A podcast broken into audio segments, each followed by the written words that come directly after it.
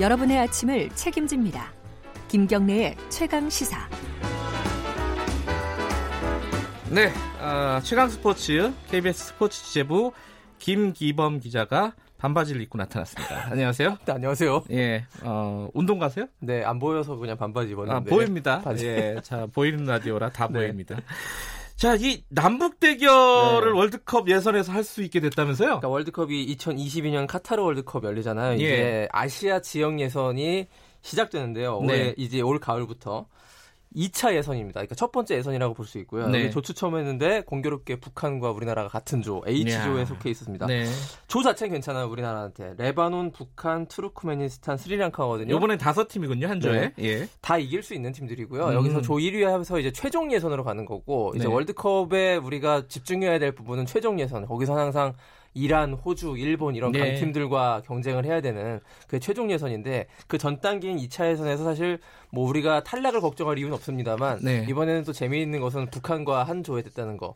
북한과 한 조가 됐다는 얘기는요. 홈앤 어웨이로 치러지기 때문에 아하. 한 번은 서울에서 할 것이고 예. 한 번은 평양에서 할 것 같습니다. 근데 우리가 이 2차 예선에서 북한과 만난 적이 그때 2010년 남아공 월드컵에 예선 치를 때 네. 그때 있었는데 그때는 이제 남북 관계가 경색되다 보니까 기억이 납니다. 제3국에서 네. 경기를 치렀던 상하이에서 아, 상하이에서 예, 했군요. 경기를 했었던 예. 기억이 있는데요. 지금의 분위기라면 우리나라의 손흥민 음. 뭐 이런 선수들이 평양에 가서 야. 경기를 하는 그런 모습. 평양의 경기장에 15만 명이 들어가는 경기장이 있습니다. 그 거기서 보통 A 매치 같은 걸 할 텐데 예. 엄청나게 많은 관중들의 응원을 받으면서 우리 태극 전사들이 그 북한에 가서 경기 뭐 승패를 야, 떠나가지고 굉장히 예. 그큰 어떤 국가적 스포츠 이벤트가 되지 않을까. 이게 언제쯤 하게 돼요? 대략? 10월이요. 아, 이번 아, 10월에. 요 이제 10월이 얼마 안 남았네요. 그렇습니다. 이제 어, 가을에 그렇군요. 이제 그 경기를 해야 되는 거기 때문에 예. 축구협회 또 정부 차원에서도 많은 준비를 해야 될 것 같습니다.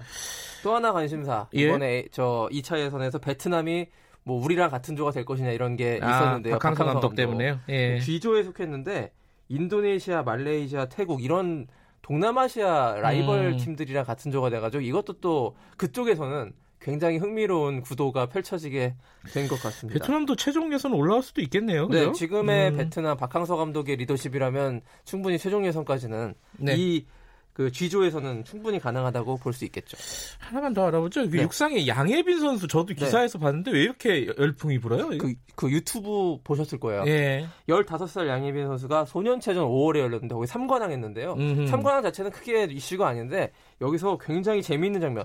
개주 1600m에서 그 앞선 주자가 50m 이상 떨어져 있었는데 그거를 정말 그 만화처럼 다 따라잡고 여유 있게 1등으로 꾸려는 장면이 너무나 큰 화제가 돼가지고 이 예. 유튜브 조회수가 300만이 넘어갔습니다. 그래요? 이게 아. 비인기 종목인 육상이 이렇게까지 많은 조회수를 기록하는 거는 아주 좀 경이적인 일인데요. 음. 양예빈 선수 지금 굉장히 다리가 길다고 해요. 다른 아. 선수들보다. 그래서 뛸 때 보면은 시원시원하고요. 다른 선수들과 굉장히 구별되는 음. 우리나라에 육상 대형 스타가 없었는데 육- 벌써부터 육상계의 김연아 이런 얘기가 나오고 있거든요. 이 양예빈 선수라는 이름 기억해 두시고 언젠가 아시안 게임이나 올림픽에 설 수 있는 그날 기다리겠습니다. 중학생이죠? 네, 중학교 야, 3학년이죠. 이게 잘 성장을 해가지고 진짜 육상계의 김연아가 됐으면 좋겠네요. 네, 오늘 좀 짧았네요. 아쉽네요. 아니, 예, 여기까지 듣겠습니다. 고맙습니다. 고맙습니다. 예, 스포츠 취재부 김기범 기자였고요.